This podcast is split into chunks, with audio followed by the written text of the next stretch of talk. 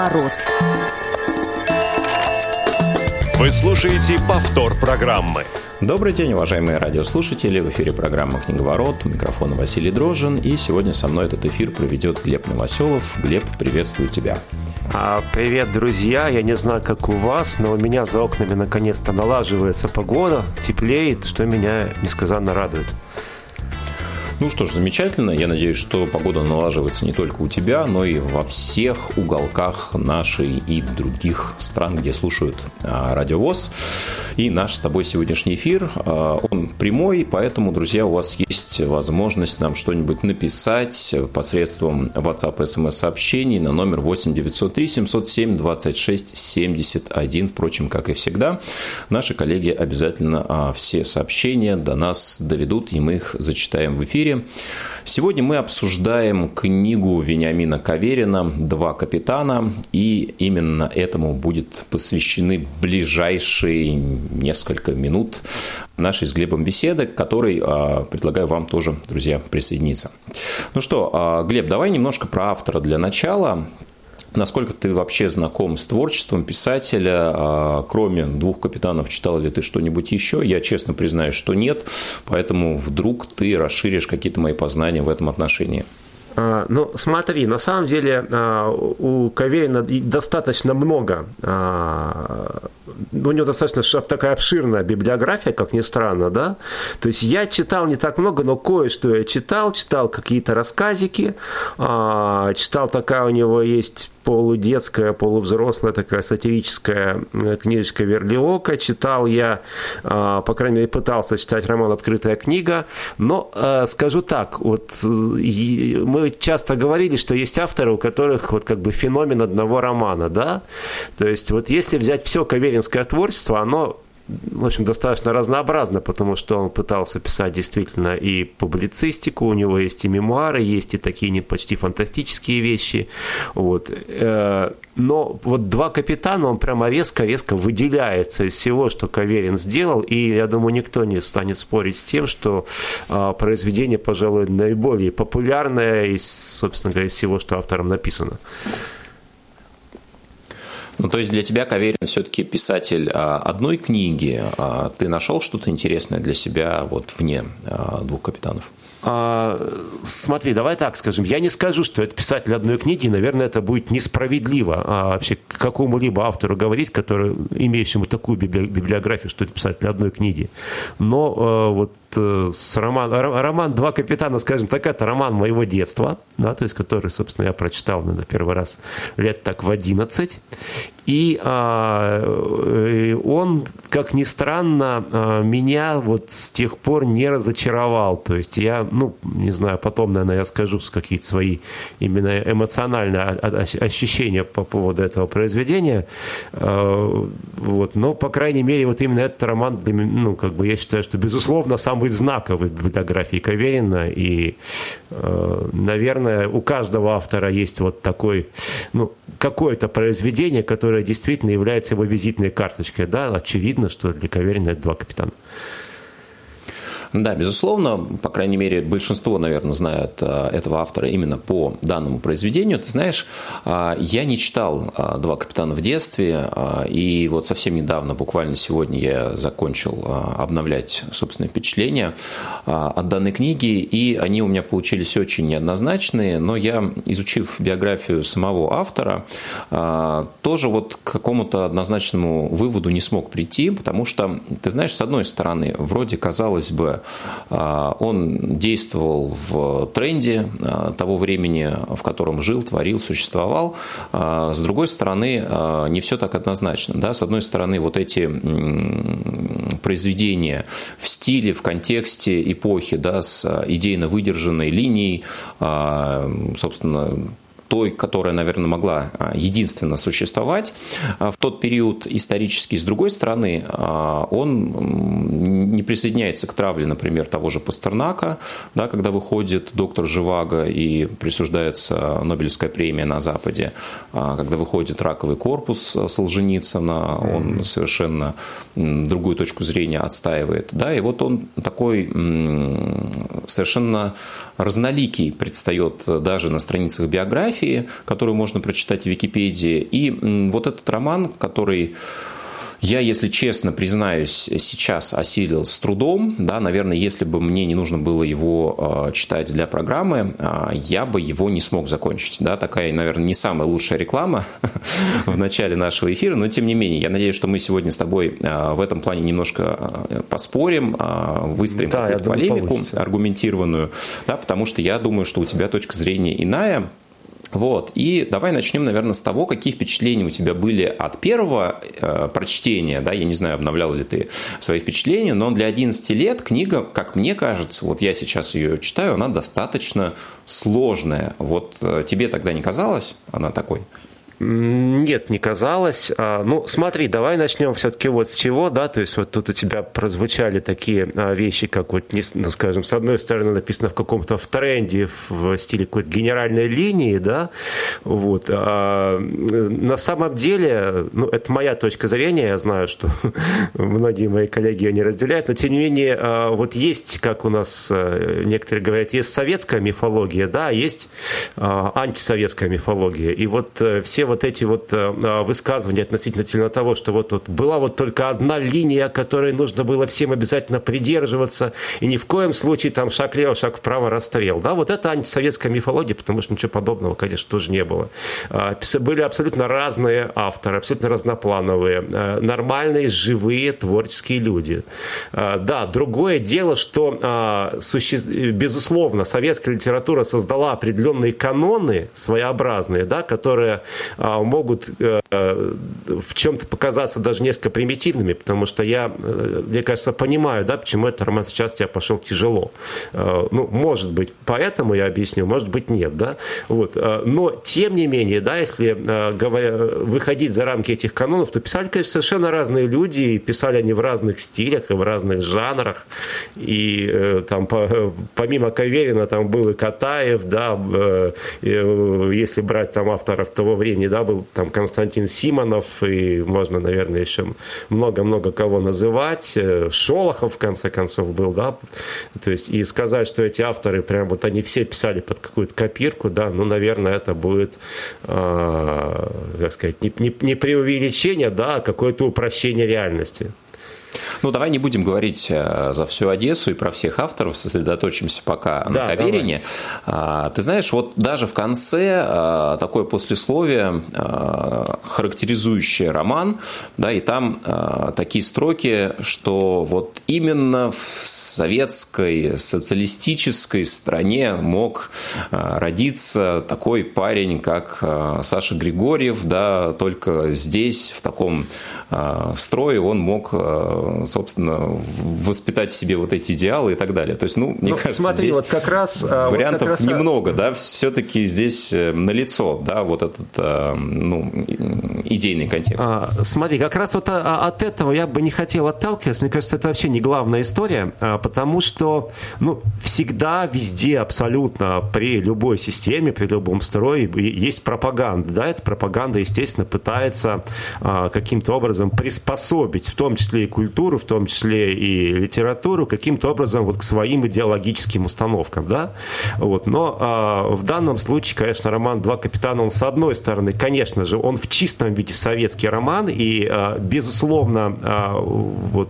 а, в том идеальном понимании советского человека, которое а, тогда транслировалось, да, кстати, не самое худшее понимание человека, то есть там, давай вспомним еще, ну, я, я буду называть какие-то другие произведения для того, чтобы проводить параллели, там, да, там, вот, там Бориса Полевого, да, повесть о настоящем человеке, то есть вот в этом контексте как раз, да, герой а, двух капитанов, он абсолютно а, вот такой типичный а, образ идеального советского человека, да?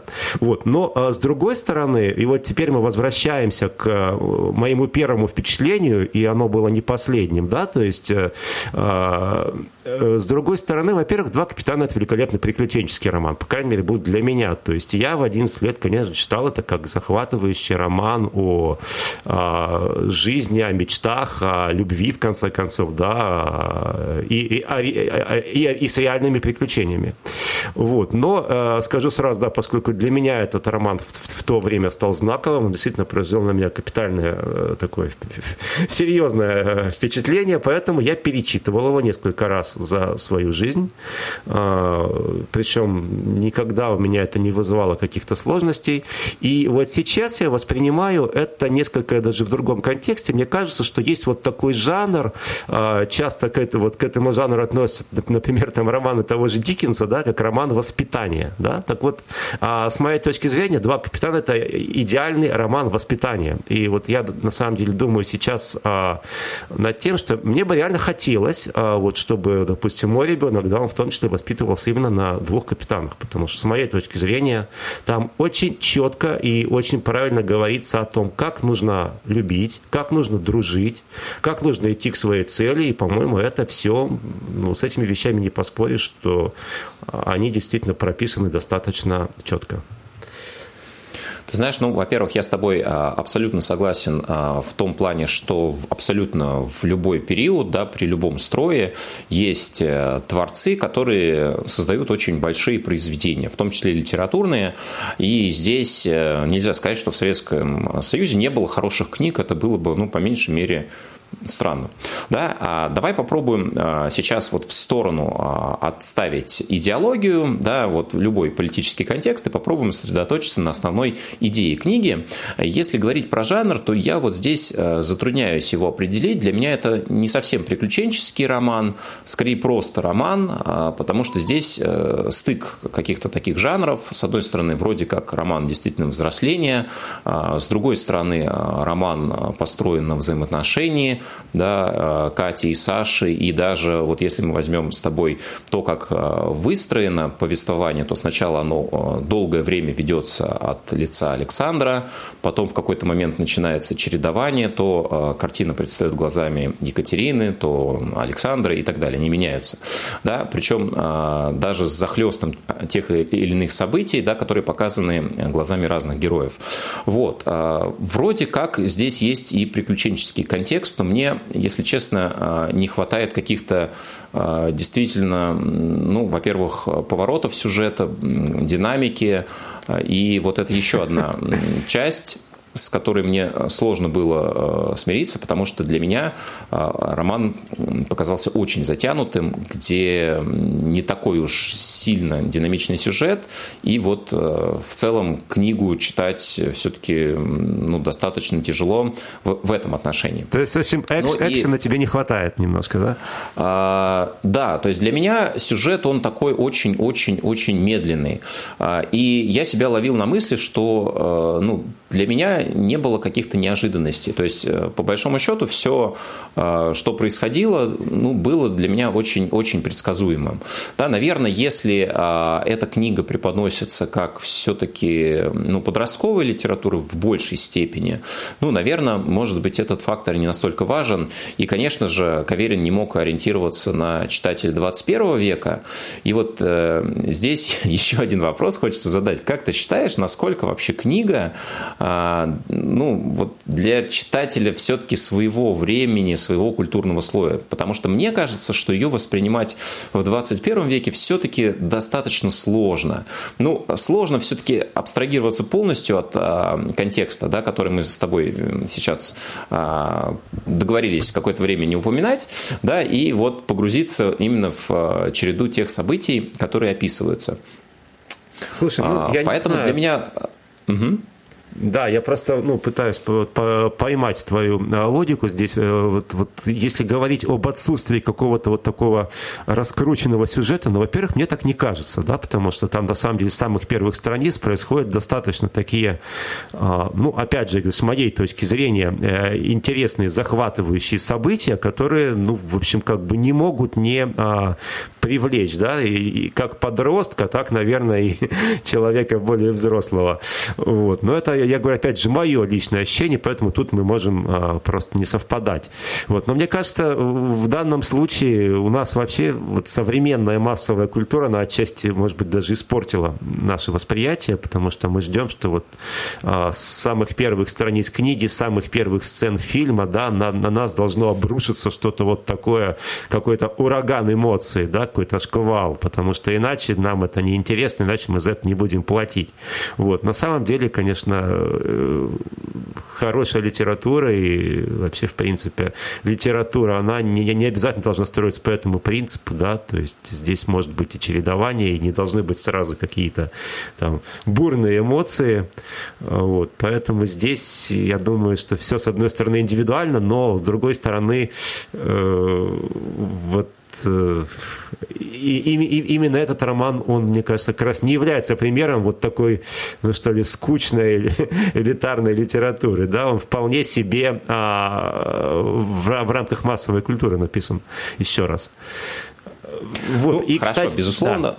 Да, безусловно, а, он а, не дотягивает вот в затянутости повествования до Анны Карениной, да, которую тоже, наверное, а, нужно отнести к образчикам литературы своего периода.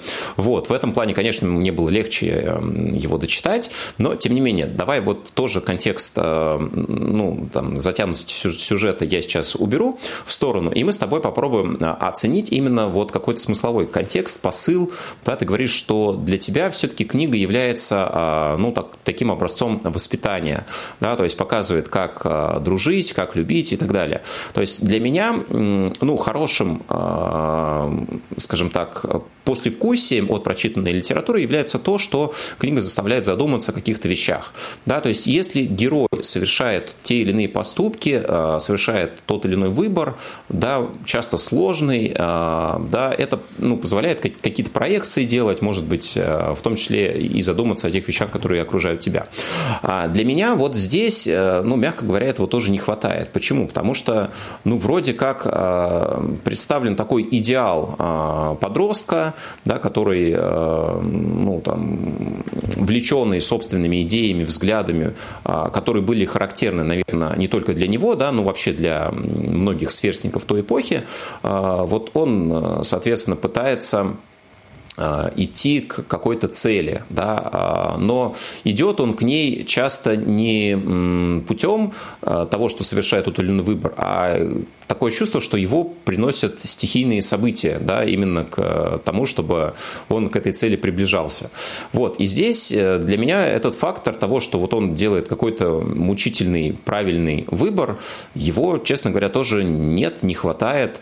Да, то есть он часто попадает просто в нужное время, в нужное место и в конечном итоге э, находит, да, вот, собственно, разгадку к тому, что же случилось с этой экспедицией, ну, тоже относительно случайным образом. А согласен ли ты с вот этим посылом или для тебя здесь есть тоже какая-то другая сторона? Ну, слушай, нет, тоже с этим посылом не соглашусь.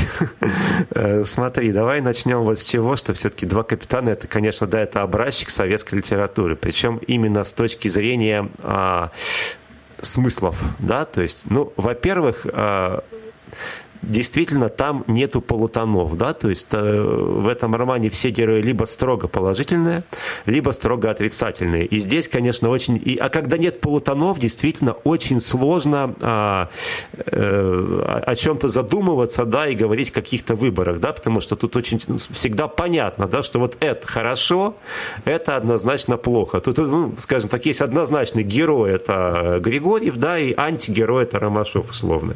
Вот. И, и естественно, а, Григорьев поступает всегда этически а, с точки зрения именно, по крайней мере, советской, а, идеальной какой-то советской философии, да, этически верно, соответственно, Ромашов поступает этически неверно. И в чем особенность всех поступков главного героя в данном случае? Опять же, это выходит из какой-то советской идеологемы, то есть отсутствие какого-либо прагматизма в действиях, да, то есть его действия, они, вот чем они отличаются, наверное, от действий многих, ну, в том числе современных героев, они совершенно не прагматичные. Он поступает так не потому, что он готов что-либо на этом заработать, да, получить что-либо, а просто потому, что, условно говоря, он считает, что так правильно, потому что это отчасти э, вот Э, так он был воспитан той средой, в которой он вырос, отчасти потому, что просто вот так вот его, а, собственно, ну, можно сказать, по велению своего сердца, да, и так далее. То есть он а, ищет экспедицию не потому, что он хочет там чего-то добиться до славы и чего-то, а просто вот потому что, ну, во-первых, это его детская мечта, во-вторых, он просто считает, что это правильно.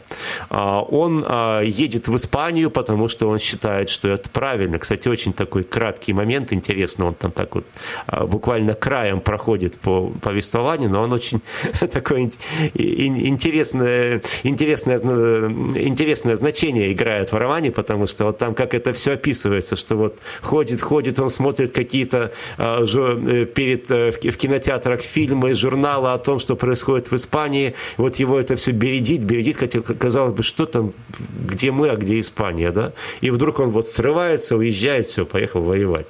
Абсолютно непрагматичный поступок. Э, вот. И так далее. То есть, вот, в принципе, это, наверное, одна из э, главных черт, я подчеркиваю, идеального, да, какого-то советского человека, это э, полнейшее отсутствие прагматизма в действиях. То есть поступать не потому, что это выгодно, а потому, что просто так правильно. И, соответственно, а его антипод это Ромашов, то есть все его действия, они сверхпрагматичны, они исключительно нацелены на, скажем так, э, ну, на его собственное эго, да, и, соответственно, он, естественно, подается и воспринимается как стопроцентно антигерой. И здесь, конечно, они очень гротескные.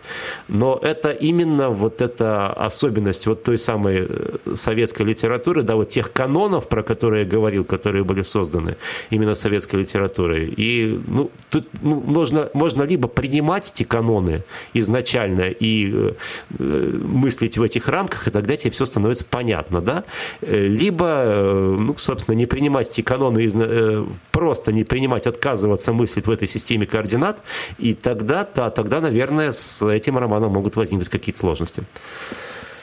Ну, смотри, а сложно абстрагироваться от того, что мы сейчас живем совершенно в другом временном э, контексте, да, и, наверное, вот, э, ну, ты тоже, я думаю, согласишься с тем, что отношение э, к прагматизму, оно тоже поменялось, и, ну, как бы идея «все для других, себе ничего», да, она сейчас, ну, мягко говоря, наверное, не самая популярная.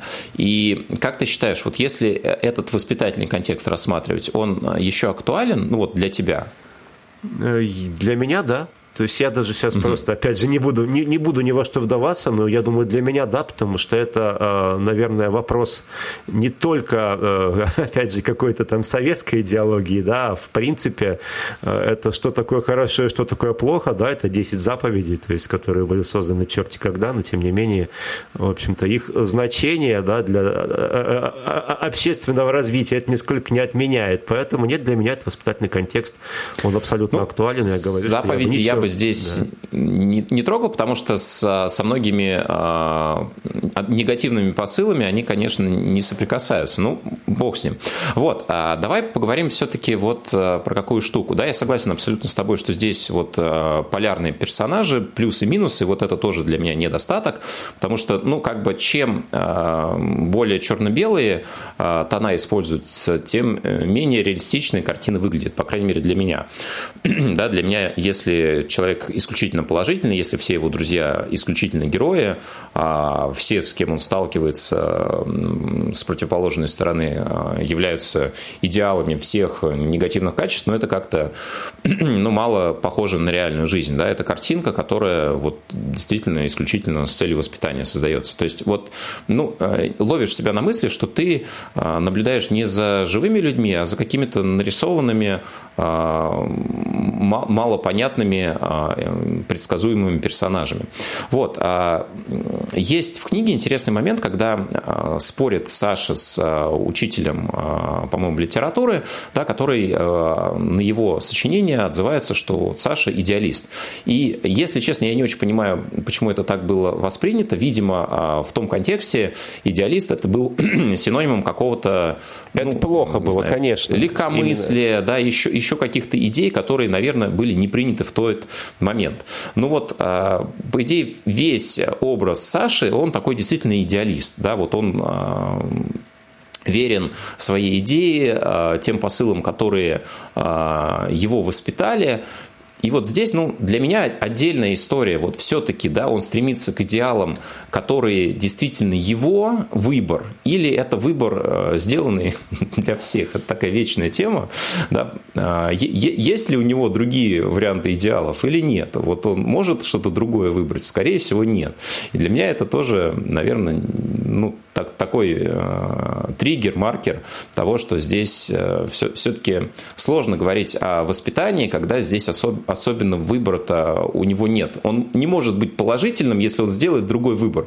Он сразу э, переходит на другую сторону, где ч, э, грань четко очерчена, и он станет вот условным там, ромашкой да, или э, татаринцевым, да, который вот все перешагнул ту грань. Слушай, ну а, есть какие-то моменты... Осталось. Да, буквально ответить, постараюсь очень быстро ответить, что, наверное, есть какие-то моменты, в которых это выбора быть не должно, да, потому что не должно стоять выбора перед человеком, допустим, предать или не предать, да, или, э, допустим, не знаю, там, э, оставить человека э, беспомощного где-то помирать или не оставлять. То есть это просто вещи, которые изначально о них даже спорить бессмысленно, да, и да, в этом смысле пусть этот роман, он написан на таких реальных черно-белых тонах, но, наверное, он для того, вот, э, в этом и выполняет свою функцию. Я еще раз говорю, что я ничего не буду иметь против, если мой ребенок прочитает этот роман, если он ему когда-то понравится, и он хотя бы отчасти попытается в своем поведении, в своих каких-то